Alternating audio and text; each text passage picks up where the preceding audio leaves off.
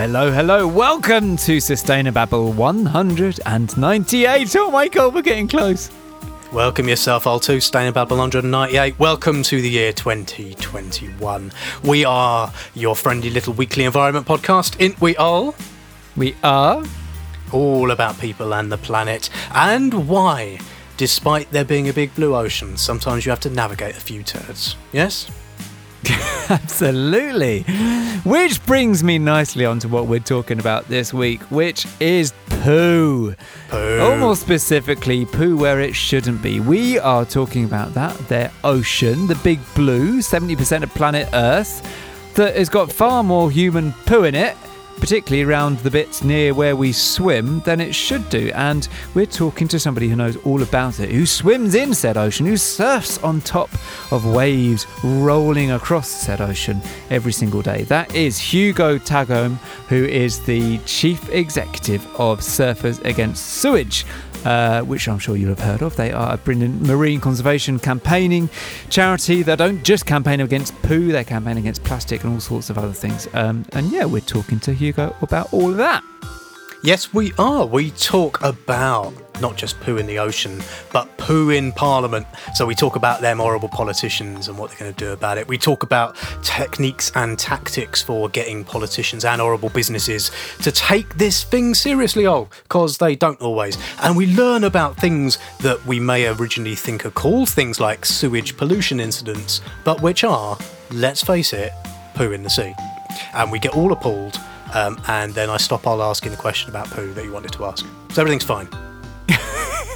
I mean, I think, yeah, notwithstanding that particular question being vetoed, I think there's a good poo quota in this episode. So you'll be delighted to know, Babel devotees, Babel Army, uh, that we start 2021 as we have started the previous six years, completely and just unfathomably obsessed with feces. Just the usual disclaimer. We do work for environmental charities, don't we all? Yep.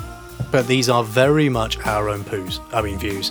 Um, I've done that. We've done that joke before, by the way. I'm doing it again. We've probably we? also done the thing. I'm gonna. Yeah. Uh, if any of this uh, clogs you up, uh, then uh, work it out by contacting me and Ol directly, not anyone for whom we work. Yes. Yeah, sure.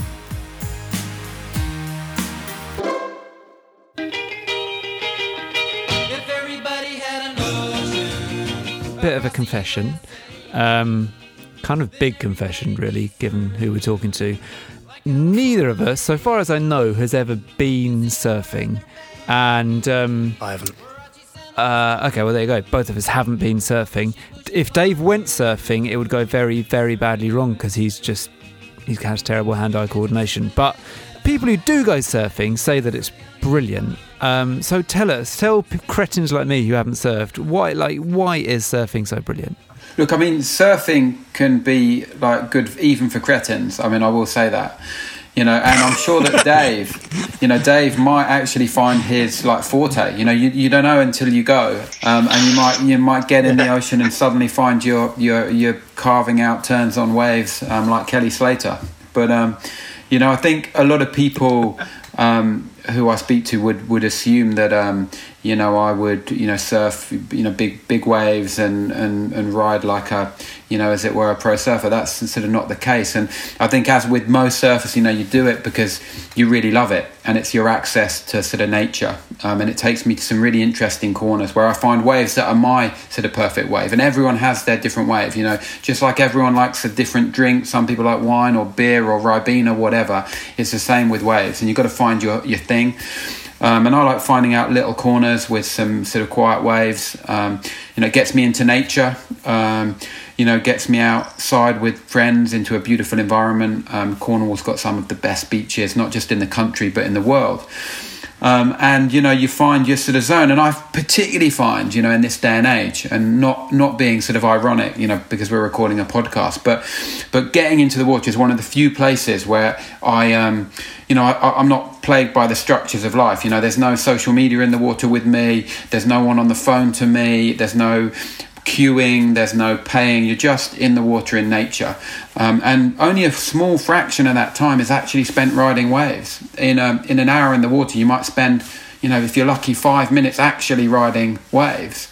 And so it's really about the whole experience, the planning to go where you're going to go, the convergence of knowledge. And it's quite sort of meditative in that way. So um, for me, it's sort of much more than just the act of riding the wave. It's about the whole sort of ritual, the whole process, the whole concentration, just enough concentration to distract you from some of the sort of other pressures and strains of, of life in a pandemic year, particularly. Matt, has that board ever actually touched salt water? Has this board ever touched salt water? Uh, well, yeah, I just wondered if it had, you know, ever done any surfing sort of thing. Martin, Yes? does a bear shit in the woods? Is it? I mean, is it kind of what you would call mindful? Because it, I, I've not done very much climbing, but I've done a little bit of climbing, and I was, I was really struck by how like every fibre of your being is concentrating on not falling off a wall. So like you, you literally cannot think about anything else. And is surfing like a bit like that when, when there's when there's a load of water about to dump you on the bottom of the sea? Yeah, I mean, um, yeah, is that mi- is that mindfulness or is that just sort of terror, basically, when you're clinging Yeah. to a wall? I'm not Very, Yeah. very fun. Like, anything that distracts from the boredom will do.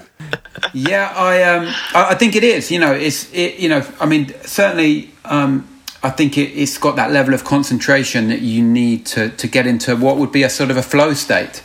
And I think a lot of the best things in in sort of life, you know, are being in that flow state where. Um, where you're really just doing things instinctively with the sort of learned sort of knowledge, where you're you're going with the sort of rhythm around you, um, and um, you know certainly when you start to become um, familiar with doing something, that that comes even more. So you, you sort of lock into that that that sort of um, I suppose automated sort of process that's really nourishing, really really um, really fulfilling and rewarding. So, um, but but not sort of too much that sort of you know taxes the mind and makes your mind uh, um, sort of hurt. Um, so yeah, it's an, it's an incredible place to be, um, and everyone finds their own space with that. You know, some people find that in twenty foot waves, some people find it in three feet waves. You know, um, everyone you know has their, their their thing that brings that flow state and that mindfulness. Um, you know, I'm not really into the sort of sort of you know the sort of yoga meditation sort of mindfulness generally but i can certainly um certainly sort of feel it um in the surfing zone so yeah it's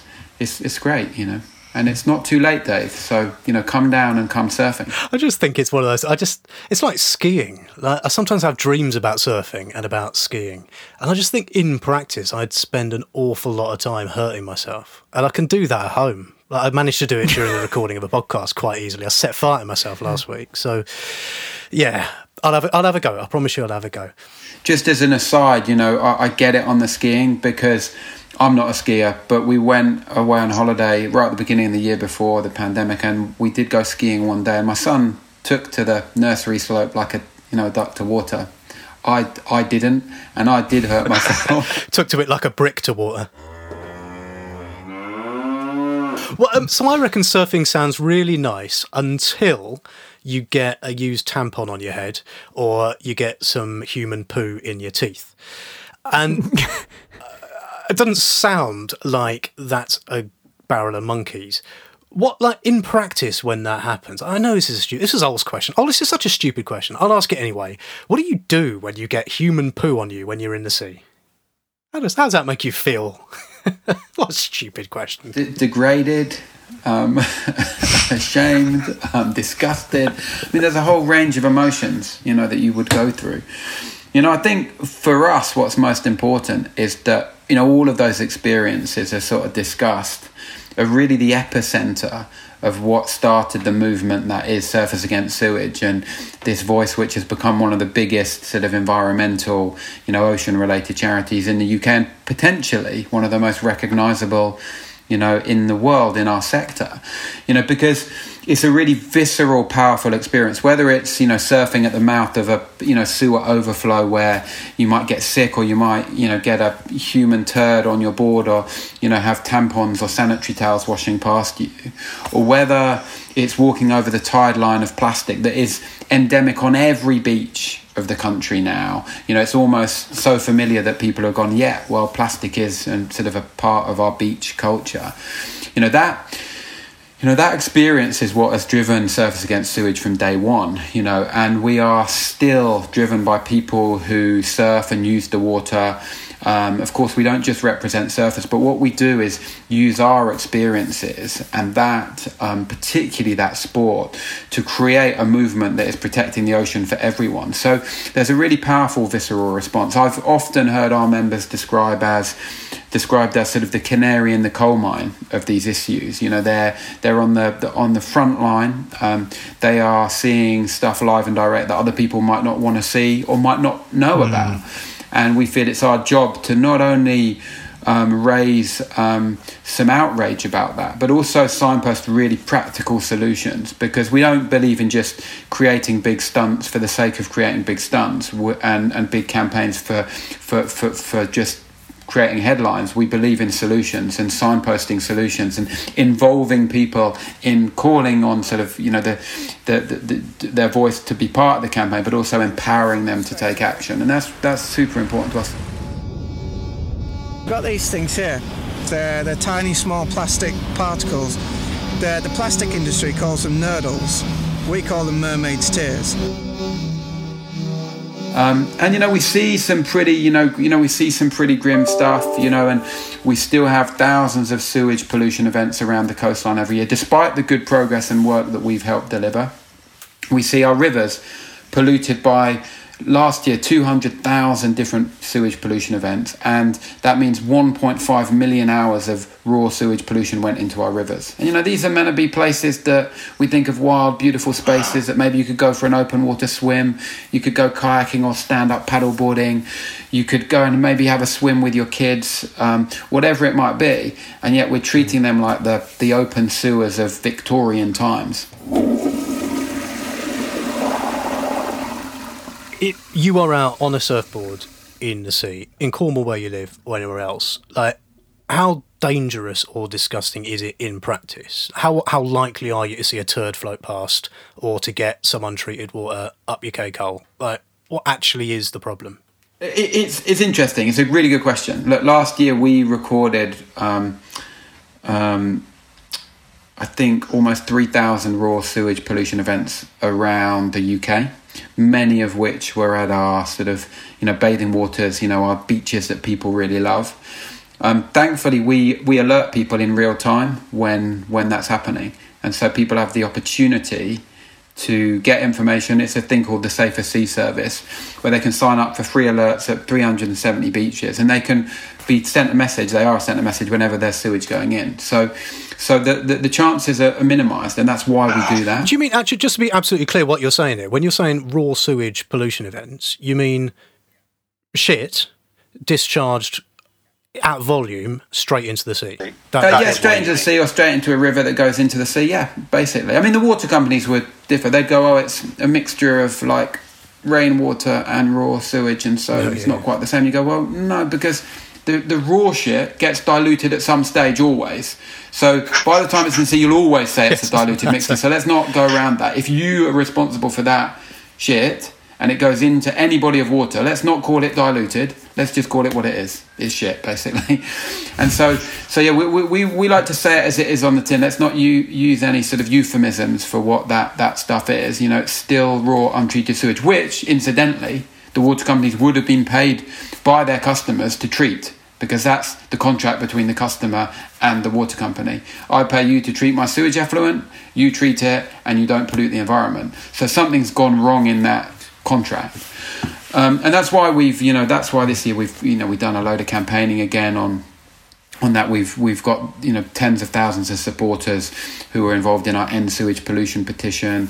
We're working on the you know to influence the environment bill to try and get legislation changed to put more pressure on water companies to you know to to, to in our sort of campaigning sort of time frame and it, it always takes quite a long time to try and end sewage pollution by 2030 this huge decade we've got ahead of us which the environment is really central to. It's the UN decade of you know um, ocean um, science for sustainable development it's the UN decade of ecosystem restoration now how are we ever going to ret- restore our ecosystems if we're pumping 1.5 million hours of sewage pollution into our rivers. It's like it's not going to happen. So, like, we really think that from uh, from an industry that makes billions of pounds every year. Um, and uh, has questionable offshore sort of tax havens at times, we would say they could probably do more to protect the environment and the people that use it. I mean, it's just pretty much common sense. Does either one of you have anything even remotely interesting to tell me? Caught my first tube this morning, sir.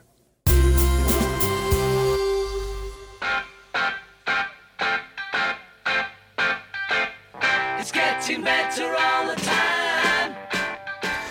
So how how are things now compared to when you started out? Because you've you've been at this for a while, um, and I guess like when back when you started, there was a bit of a, a term for the UK, which was like the dirty man of Europe or something, and and uh, you know referring to the state of its beaches and stuff, not necessarily. I remember Europe. Tory sleeves. Remember Europol? I remember Europe. Good old Europe. That was a fun thing while it lasted. Um, but like the the narrative is that things have got quite a lot better since then. Have have they, or are things kind of plateauing, getting worse? What's how do you see it now? Yeah, look, I would say we're we're in the second wave. Is what I would say. There was this, you know, um, the, you know, the water industry was privatized in 1989, and there was like a load of legislation that came in in, in the early um, uh, 90s, in, in 1991 particularly, that, that helped drive a lot of investment from water companies. I mean, they basically had to clean up their act because back then they were always pumping out raw sewage, eh, you know, continuously. Um, so we've made a lot of progress because they invested, you know, quite a quite a lot of money in that fir- in tackling the first wave. Um, and they, they did that well, um, and um, and there were some inbuilt flaws in what they did, um, particularly with these things called combined sewer overflows. Um, and they sort of rested on their laurels. They said, you know, we you know we sort of done this, we've we've tackled the issue, but lo and behold, um, we're now in the second wave where we're seeing our rivers basically decimated by sewage and agricultural pollution, and we're seeing the return of the spectre of sewage pollution on our coastline. Um, we, we don't really know what's happening through the environment bill properly yet. We don't know what how the government will be held to account. What will the Office for Environmental Protection look like? So we risk now uh, uh, potentially becoming the dirty man of Europe again, where um, sort of red tape cutting, which the, the government often proclaims, which is really a euphemism for saying, let's take away anything that stops business from doing business, even if it damages the environment, you know, let's just call it red tape. And we've seen where that gets us with all sorts of things, particularly the financial industries. We've seen what red tape cutting does. It ends up costing the taxpayer much, much more, whilst a few people get very, very rich, and the environment gets, you know, often degraded much, much faster. We've taken back control of our laws and our destiny. We've taken back control of every jot and tittle of our regulation in a way that is complete and unfettered. And I want to stress that. You know, I think it's our job to keep flagging that. It's our job to keep pressing and keep pushing because, um, you know, environmentalism and protecting our ocean um, and and restoring nature has never been more important. And it's it's a job that never stops. You know, you can't say we won absolutely. There's never an absolute victory. I mean, look at look at everything that's happened. Look at Surfers Against Sewage. Look at the big charities, the Greenpeaces, the WWFs, the Marine Conservation Societies. All of the brilliant people, the campaigners, the diplomats, the people who could do sort of uh, you know who could approach these issues in any way, in any number of ways. Look at the state of the planet still look at where we're at in terms of our environment being absolutely wrecked every day by you know, you know capitalism, by um, a small number of interests aggregating a lot of profits and, and, and wealth in small spaces. And, and ultimately, we've got to fight harder than ever before to, to right these wrongs. Um, because if we let these huge corporations do what they've been doing for the last 30, 40 years, we're going to be in real trouble. We know that. All of the evidence, all of the evidence says that. There's nothing that there's nothing that anyone can show us that says we're not in big trouble if we carry on with business as usual. There are times and there are seasons. There is a time to surf and there is a time to wax your board. And I'm not just talking about surfing. I'll have a tangent for a minute here. You know what this makes me think Unlike of? It makes you, me Dave. think Unlike of, you. unlike me, I know. It makes me think of the trains that I used to get when I lived in Bristol I used to get trains to London. And they were trains that, this is a few years ago, I don't think they exist now, but they were trains where you had a poo in the toilet and the poo would go straight onto the tracks. And I think probably there are still trains in the UK where that happens, right? And you know that thing when you go, I can't actually believe we still do that. And I can't actually believe that we still, like, that we put poo in the sea albeit as a whatever you said overflow moment or whatever like, i can't believe that is the thing that we do and when you actually just put it to people like that i reckon most people would go that's bloody horrible i can't believe we do that and it seems categorically a different thing to be campaigning on what you're doing than some of the stuff that greenies bang on about like gigajoules of energy from some magic wind farm that goes around and makes something magic happen. Um, so do you get inspired? Do you get empowered by that sense that you can actually tell? You can point to literal jobbies in the ocean. Like it's very visceral and powerful. Do you reckon it really hits people in a way that some of the other stuff doesn't? Yeah, look, I think there's a, re- a really powerful story, and, and and there's different approaches from sort of different organisations. But I think one of the the challenges of many environmental organisations is the the presentation of, of of the issues can become too big and lose people along the way, become too scientific, become too distant from their day to day experiences, um, and unrelatable to, to, to their lives.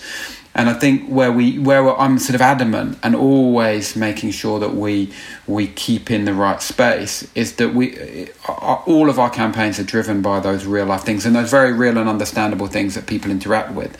And you know we're talking about the sewage pollution issue, which I'm really pleased that we're driving some really hard campaigns on at the moment um, and trying to really pressure MPs to engage with. And you know we've met with the Secretary of State recently on this. We've got mobilised tens of thousands of people. We've got it back in the headlines. All of these things alongside other great charities, and there's some big stuff coming in 2021. Um, but it's the other stuff too. It's the emerging things that I'm really proud of too. The stu- the plastics issue has, has really stuck with people, and of course it's because the tide line that they see of, of pollution is pretty similar to the, the, the table they're eating their lunch at. You know, it's the same brands. It's Coca Cola. It's Lucozade. It's McDonald's. Um, it's Cadbury's. It's all of these things that they see every day in the shops on their you know lunch table wherever it may be that they see on the tide line um, uh, uh, and uh, and it, it, creates this outrage and a really understandable you know action that they can sort of take and whether that's refusing plastics or changing their lifestyles or campaigning really hard with us. Um, and the, the job that we have to do with that issue, with, with you know ocean and climate issues, with with water quality, is take people on a journey because what I would say to people is is we're here to empower them and here to say that it's not your fault. And we want you to take action individually but your collective actions is what really matters. And not because they they clean up the planet themselves necessarily. It's because they create a message and they create pressure on the systems that control us. Because ultimately we need to change the legislation that you know that that that, that companies work within that we work within. They need to we need to change how businesses do business on this planet. Because if we don't do that you know we're not going to be able to pick our way out of this mess. No number of beach cleans will will will compensate for the amount of plastic coca-cola and pepsi cola and um, and other companies are creating. So we need to we need to stop them you know at source and they need to change how they're doing business. Because they'd love it to be our fault. You know always it's about personal responsibility for these big companies. Always. Oh if Right. you change your habits we'll save the planet. Because it it, it, it basically removes any responsibility from themselves.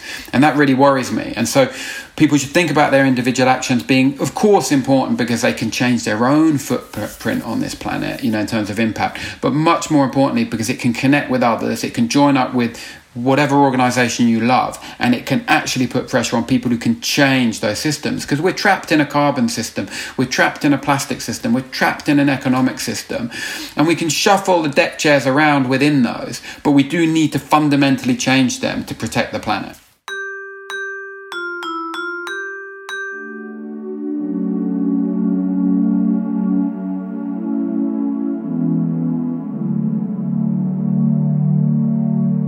And that's the story of like of litter and um, pollution whichever kind of sphere you look at it right it's as you say if you're if you're staring at a tide line which is packed full of coke bottles and mcdonald's stuff and all the rest of it then McDonald's will be telling you, look at those awful customers of ours, or probably not our customers, probably Burger King customers because they're worse.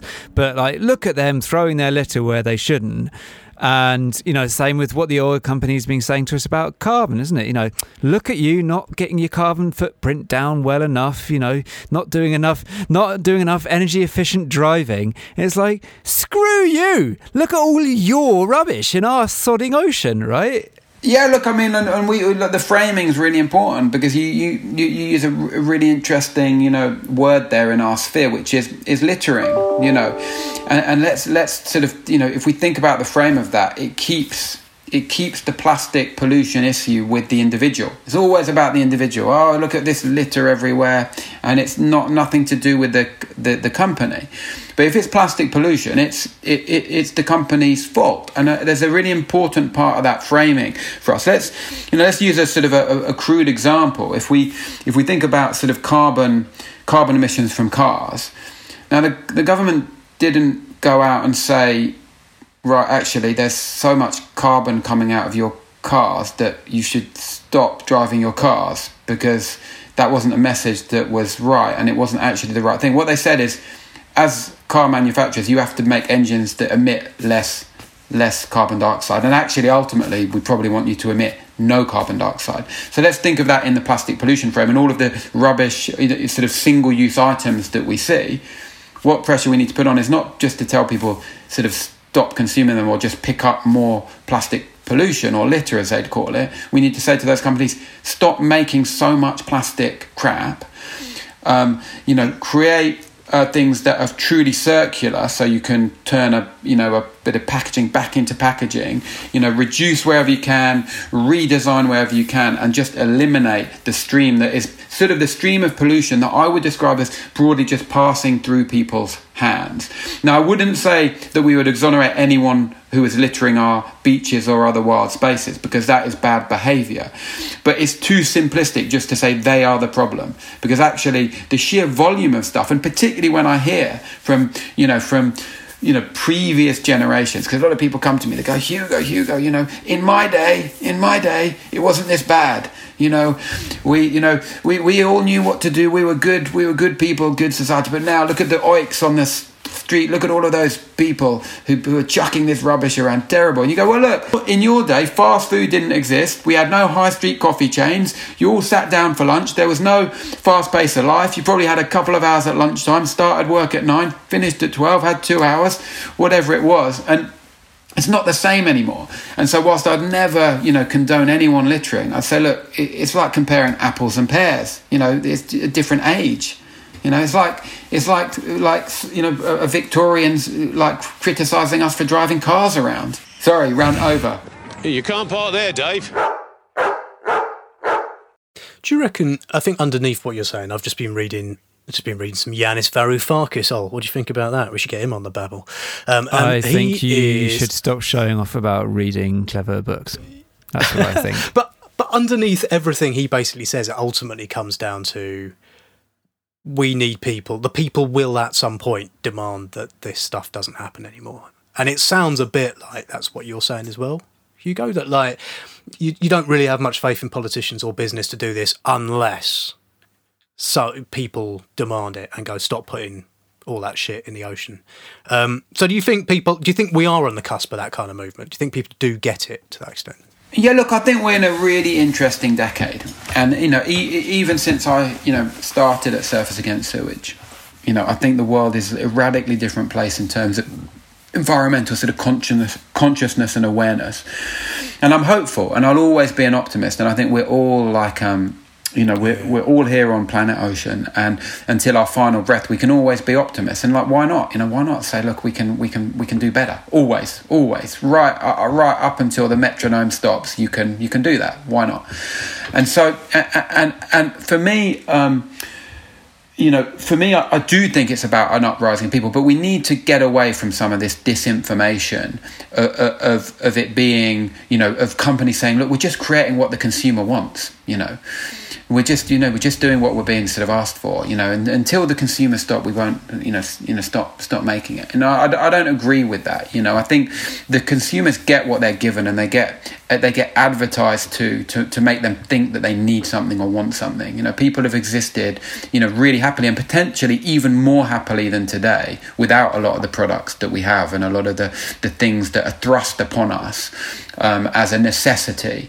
Um, and they don't necessarily make people happier, they don't necessarily make people richer, they don't necessarily make people healthier. Um, they don't necessarily connect people more with the environment, and so for me, I think there's a lot of a lot of challenges we've got to go through um, with with questioning this this thing. And it's not just and not just for the the affluent people who can make a choice and have free time because then some of this stuff can become sort of virtue signaling. It's like yeah like i you know refill my coffee cup but i go away five times to, to to the bahamas every year. You know that's that's not what we want to see. What we want to see is like really sort of accessible sustainable thinking and we need to see a whole change in the framework of of what we're doing um, you know on the planet. So so you know I, I think people have to rise up and we've seen that brilliantly in the last few years with the sort of the climate movement and young people mobilizing on that. You know, of course, led by Greta. You know, we're seeing XR, which is interesting. Love some of the texture. Not sure about some of the calls and the actual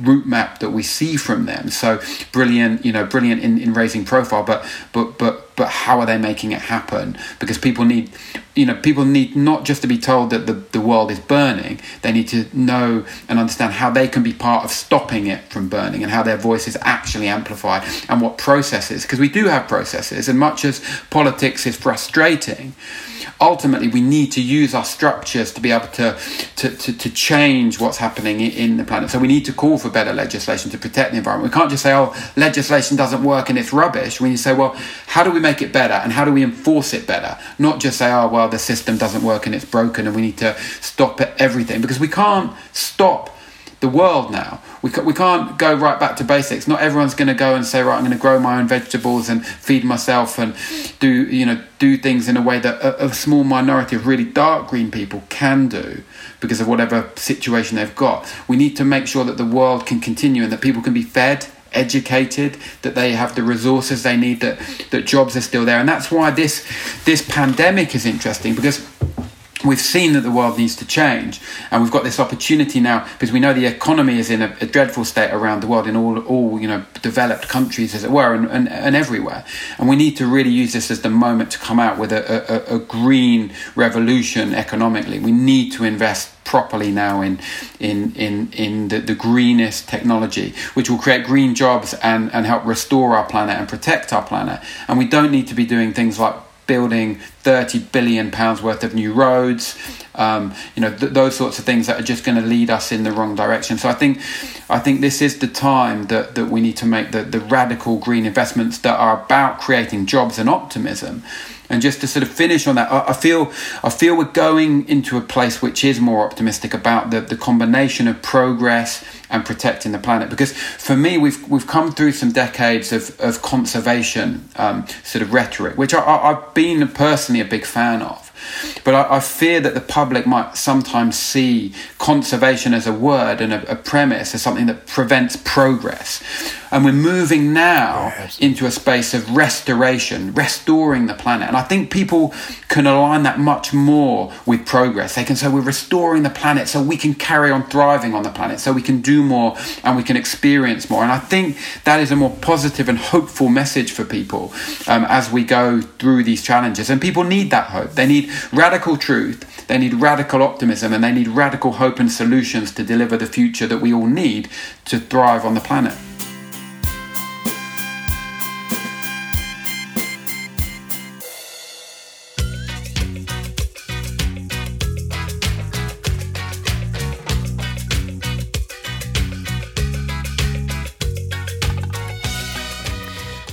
You talked a bit there about about politicians, and you know they're they're the only game in town, aren't they? Like you say, we can't just pretend that if we by ignoring uh, legislation ignoring Parliament and ignoring politics that we can achieve everything we want to achieve. We've got to go to them.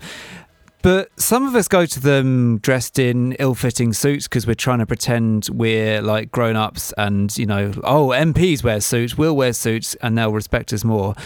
I've noticed that like uh, big lobbies and stuff, Surfers Against Sewage turn up in wetsuits with surfboards. And two things struck me about that. One is that if I tried to do that, people would just be looking at lumps and bumps in all the wrong places and it would just it would be very embarrassing and i suspect the people who surf every day have a have a different kind of combination of lumps and bumps put it that way but the other thing that struck me is that like that's got to be a, an effective way to be remembered right like is particularly if you've got a harpoon with you that'd make it better, particularly you got a in. But is it like do you- do you find that like that's actually a really smart way to make sure that the one people, the one set of lobbyists they don't forget that day are the people who turned up in wetsuits? Yeah, look, uh, uh, absolutely. It's been a you know a campaign tool for a while, and you know, you know, carrying an inflatable turd in a wetsuit with a gas mask on. You know, Have you done that? Yeah, um, you know, uh, along the streets of London or wherever else, you know, turning up with surfboards in London, you know, all of that sort of stuff, you know, really still captures, you know, hearts and minds, um, and it is a, you know, is a is a calling card for Surfers Against Sewage, and you know, I think, um, I think I haven't turned up with a harpoon yet. But like it just made me just just as an aside, it made me sort of think because I've I've got Danish heritage and I my uh, ancestors were were from an island called Rømø, just off, off, off you know off the coast of Denmark, and I think they were whalers in trade. And I sometimes feel I'm sort of making amends for for what they did. So I haven't done the harpoon yet, but it might be sort of appropriate as a as a as a as a thing. But um, If you harpoon Jacob, Jacob Rees-Mogg and like get put in prison, the Babble will will put We'll up the bail you. We will bail you out for that. Promise. yeah, well, yeah, well, um, I'm not, it might be a tactic too far, but. M- M- Mr. Speaker, my right honourable friend is, I think, rarely and uncharacteristically naive about this, that the House did not wish to pass But then the I, bill. I will also put on it an ill-fitting suit, and I can be a master of that sort of shiny, legged, ill-fitting suit that um, you, you might see on a sort of a salesman in the in the Carphone warehouse, um, and. Um, um, you know, great brand Carphone Warehouse. You know, similar problems to us in terms of the name. Who wants a Carphone these days? And uh, we're not just about sewage, but still, you, you stay with the brand. It, it, it sort of works. And um, and I will go into Parliament and I'll sit around the table and I'll be very diplomatic. And I think that's where we're quite different from other organisations. We've got one foot in the establishment, weirdly, and then one foot like on the beach, and that's really useful. Like, why be fully pinned downable? Why not? Be able to, to to adapt to the people you're speaking to and create impact in different ways. But the really important thing is that your message and your values and your consistency of what you're calling for stays the same. Don't change what you're campaigning for. Sometimes change how you're speaking to people, change how you're engaging with people. All sorts of people engage in different ways. You can't just shout. You can't just wave placards. You've got to be able to do different things for different people. And that's how you build consensus. You've got to be able to listen. You've got to be able to engage in various ways. And, and we feel that the, the inflatable turd, the wetsuit, and the gas mask are brilliant parts of our arsenal. But equally, the shiny suit has delivered some pretty big impact. Less photogenic in many ways, probably not like a sort of a, you know, a, a, a BBC sort of photo story. But nevertheless, it's delivered some Not impressive results. Not as impressive as harpooning Boris Johnson would. I reckon you want to give that a go.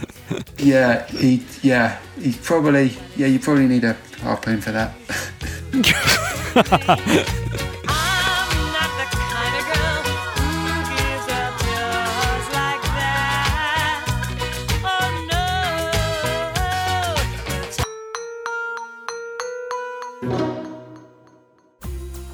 Right, so that is just about it for another episode of The Babble. Thank you very, very much, Hugo, for well, frankly, for running Surfers Against Sewage and doing so much cool stuff, um, but also for coming to talk to us and being lovely. So, yes, you can get in touch with us and you can tell us what you thought of the chat. Uh, we are on the Facebook at, what is it? Sustainababble. We're on Twitter at the Babble Wagon, or you could email us to hello at sustainababble.fish.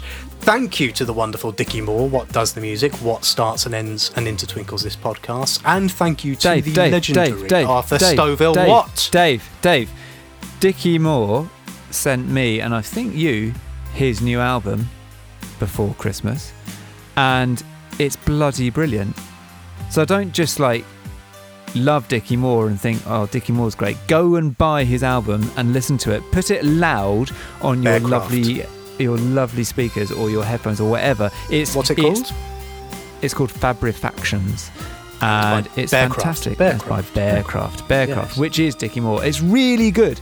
I know he's our friend, and I would say that anyway, but I was listening to it this morning well loud, and it's great. Go and listen to it. No, more importantly, go and buy it. I don't care if you listen to it, just buy it. If you've ever caught yourself humming the Babble theme tune, imagine a whole album that good.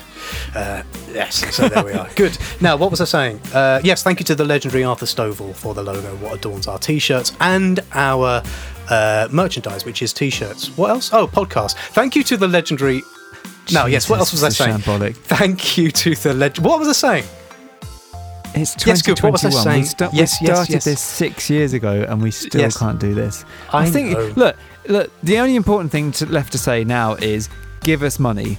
If you'd like to give us money, go to Patreon, p a t r e o n dot com forward slash sustainababble, and give us some money. Thank you so much to the people that do give us money. We really appreciate it. You are lovely and wonderful people, and you make a huge difference. Uh, if you would like to be one of those lovely and wonderful people, just go over there, give us some money, and you know you will have good karma. Right, good. Uh, thank you very much, Ol. I am off to metaphorically learn to surf. I say metaphorically because I would I would be so bad at it. Come on, You would. Like, You would. I really, really would. I, I look at people doing it and I just think I wouldn't be able to do that. There are many, many things that you are unfathomably good at. What? Mm, I can make that noise. I can do. Making- Th- I can make the noise. This noise. That noise. yeah, you're very good at that. But there are some things that you are bad at, um, and that involves kind of physical coordination and stuff. And and I just like that's fine. Everyone's allowed to be good at some things and bad at other things. I just don't think you should do surfing, despite Hugo's kind offer. I think you should be the one like on the beach doing a nice bit of audio about it while Ol goes for a surf. You're on. Very happy with this arrangement. Right. Very good. See you next week. Bye. Bye.